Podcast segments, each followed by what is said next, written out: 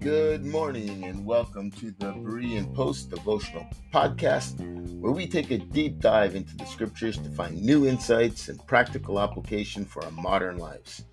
I'm your host, Dwayne, and I'm absolutely thrilled to have you with us today.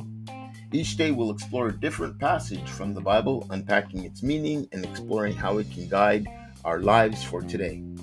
So grab your Bible, your favorite drink, and get ready for an exciting journey of discovery. And if you want to stay up to date on all of our latest podcasts and blogs, be sure to check out bereanpost.ca.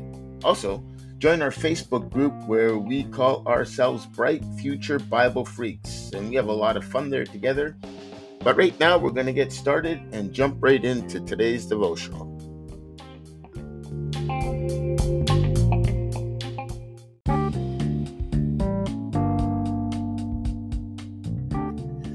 Good morning and welcome to this uh, Berean Post devotional podcast and blog. And I hope you guys are having a great long weekend, as it's a long weekend here for me today. For those of you that have been following along, you know we have been strolling through the book of First Corinthians, and today we are going to continue in First Corinthians chapter 1, verses 17 to 25. I'm just going to go ahead and jump in with the text. For Paul, I mean, sorry, Paul writes, For Christ did not send me to baptize, but to preach the gospel, not with the wisdom of words, lest the cross of Christ should be made of no effect. For the message of the cross is foolishness to those who are perishing, but to us who are being saved, it is the power of God. For it is written, I will destroy the wisdom of the wise and bring to nothing the understand of the prudent. Where is the wise? Where is the scribe? Where is the disputer of this age? Has not God made the foolish foolish the wisdom of this world? For since the wisdom of God, for since in the wisdom of God the world through wisdom did not know God, it pleased God through the foolishness of the message preached to save those who believed. For Jews requested a sign, and the Greeks they seek after wisdom, but we preach Christ crucified. To the Jews, a stumbling block, and to the Greeks, foolishness. But to those who are called, both Jews and Greeks, Christ is the, the power of God and the wisdom of God, because the foolishness of God is wiser than men, and the weakness of God is stronger than man. So you know that in our last episode, we Paul stated that he wasn't in Corinth to to start a baptismal bonanza with his fellow kingdom workers. No, he had bigger fish to fry, or should we say, he had a gospel to preach. In 1 Corinthians 1 17 to 25, he drops some heavenly humor on the Corinthians. Paul's like, Listen up, Corinthians. I wasn't sent there for a baptism bonanza. My mission was to spread the gospel with no fancy talk.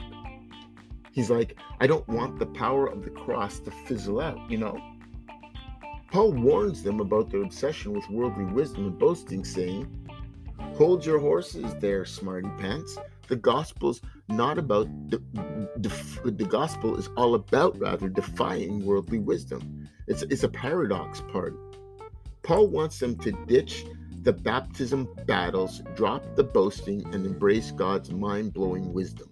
He's like Corinthians, forget the intellectual showdowns. God's got some next level wisdom only the Holy Spirit can unlock. The gospel isn't about competition or fancy talk, it's about the power of Christ and the wisdom that surpasses all our worldly wisdom. Paul refers to um, wisdom frequently in 1 Corinthians because he addresses a Corinthian community that highly valued wisdom and intellectual pursuits. In the city of Corinth, for instance, it was known for its philosophical and intellectual culture, and several notable schools of philosophical uh, schools or philosophical movements rather were prevalent in the city. The, the Cynics believed in living a simple and self sufficient life, rejecting society, societal conventions and material possessions. They emphasized personal virtue and inner freedom. Stoics, on the other hand, was a school who taught the, that virtue and inner peace could be achieved by aligning oneself with the universe's natural order. They believed in self control, resilience in the face of adversity, and the importance of reason. Epicureans, on the other hand, were also prominent in Corinth. They advocated for a life of pleasure, happiness, but not, not in a hedonistic sense. Rather, they emphasized the pursuit of simple pleasures, freedom from fear, and avoidance of pain.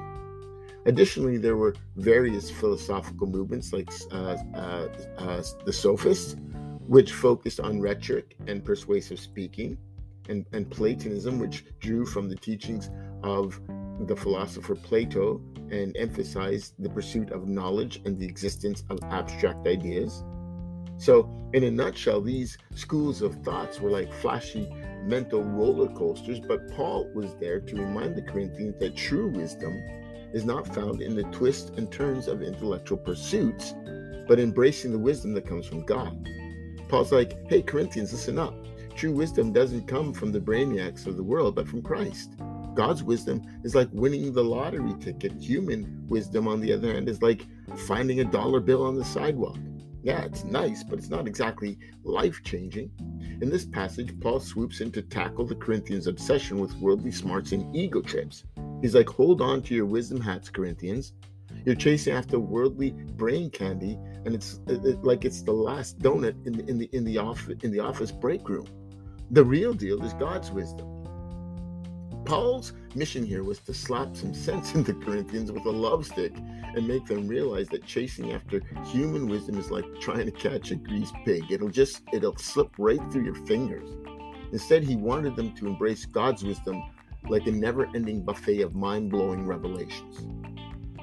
Paul wanted to highlight the distinction between the wisdom of the world, which the Corinthians were familiar with and valued, and the wisdom of God. He argues that the wisdom of God is not the same as worldly wisdom, and that the wisdom of God may seem foolish to the world because the wisdom of God is rooted in the message of the cross, which appears foolish to those who don't believe, but it holds the power of salvation. Apparently, from Paul's response in this letter, the Corinthians were prone to boasting about their wisdom, knowledge, and eloquence. Paul challenged their pride and encourages them to boast only in the Lord. He reminds them that true wisdom is not in human achievements, but in understanding and in knowing God. The real deal is God's wisdom.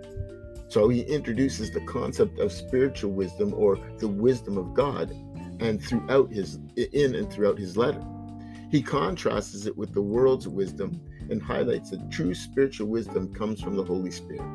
This wisdom allows us, or believers rather, to understand and discern spiritual truth, truths often hidden um, by um, the worldly wise, or to rather the worldly wise. Wisdom in God's plan of salvation. Wisdom in God's plan of salvation, Paul emphasizes that God's wisdom is revealed in the plan of salvation through Jesus Christ. So um, he explains that God chose to save humanity through um, the seemingly foolish act of Christ's crucifixion, which demonstrates the depths of God's wisdom and power. This divine wisdom surpasses human understanding and reveals God's redemptive purposes. The wisdom that is from above, as the Apostle James puts it, is like trading in your dictionary for a direct line to uh, celestial to the celestial Google of wisdom. In this text, we can almost picture Paul waving his hands and shouting, Hey, listen up, Corinthians. True wisdom isn't about strutting your intellectual feathers, it's about recognizing the mind blowing genius hidden in the message of the cross. It's a wisdom showstopper. So Paul encourages the Corinthians to ditch their prideful pursuit of worldly smarts and dive headfirst into the divine pool of wisdom. It's like trading your old smartphone for the latest model with an unlimited data plan of celestial insights. So, here's the deal Paul sees those Corinthians flaunting their worldly smarts and ego trips like it's wisdom Olympics, and in doing so, he addresses both their pride and arrogance in the pursuit of what the world deems as wisdom. But Paul's not saying wisdom is uh, Paul is not saying that ignorance, for instance, is a fruit of a fruit or a gift of the Spirit. So, so don't throw your dictionaries away just yet. Using Paul's arguments here on wisdom to justify ignorance as a spiritual virtue is absurd as thinking that eating pizza will make you a world class chef. And yet, it's amazing how many people do. Some will justify laziness to sustain willful, a willful, fortified ignorance around the Bible, history, and yes, even philosophy. Paul may have been a man of faith, but he wasn't anti-intellectual. In his writings and in the book of the, the, in his writings and the book of Acts, it proves that Paul had an uh, appreciation for intellectual pursuits. First, in the book of Acts, we see Acts 17, 22, rather, we see Paul engaging with the philosophers in Athens. He strolls into the Areopagus and starts dropping knowledge bombs left and right. He quotes their own poets, engaging in thoughtful dialogue with the city's intellectuals. Paul wasn't shy about engaging with the intellectual climate of his time.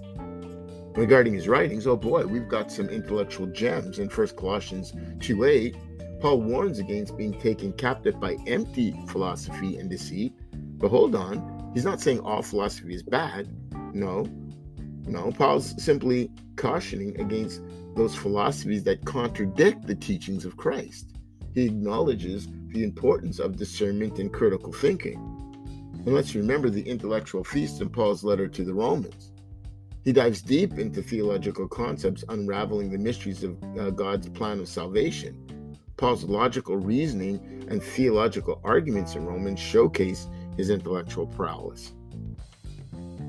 In this letter to the Corinthians, Paul addresses the Corinthians' obsession with worldly wisdom, but it's not a blanket rejection of all knowledge.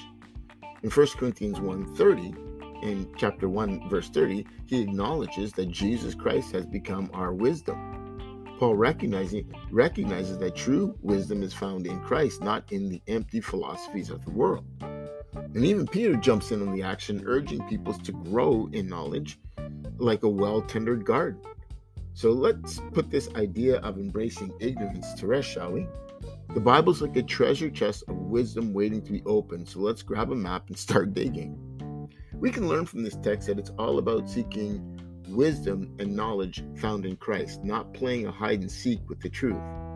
Proverbs 1 7 practically shouts out, Hey folks, wisdom is where it's at. So don't despise it like a soggy sandwich.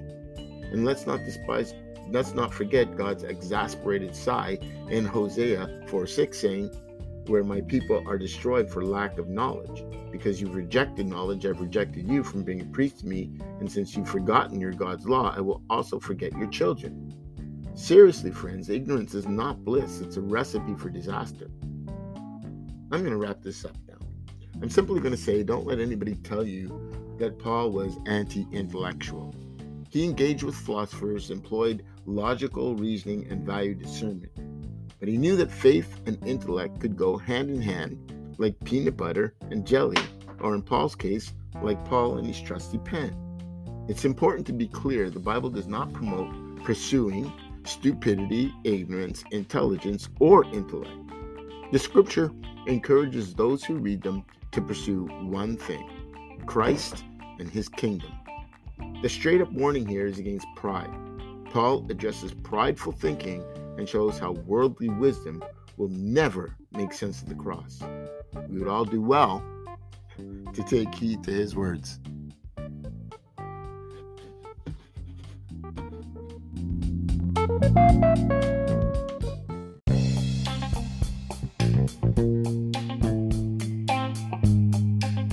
Thank you for tuning in to this edition of the Berean Post podcast. I hope you've enjoyed our discussion and it's brought you some encouragement and insight. Hey, if you want to stay up to date with all of our latest blogs, posts, and podcast episodes, be sure to visit bereanpost.ca and subscribe. Don't forget to share our website with your friends who might need some inspiration or motivation. You can also join our community of bright future Bible freaks on Facebook. Until next time, may peace and blessings abound in your home.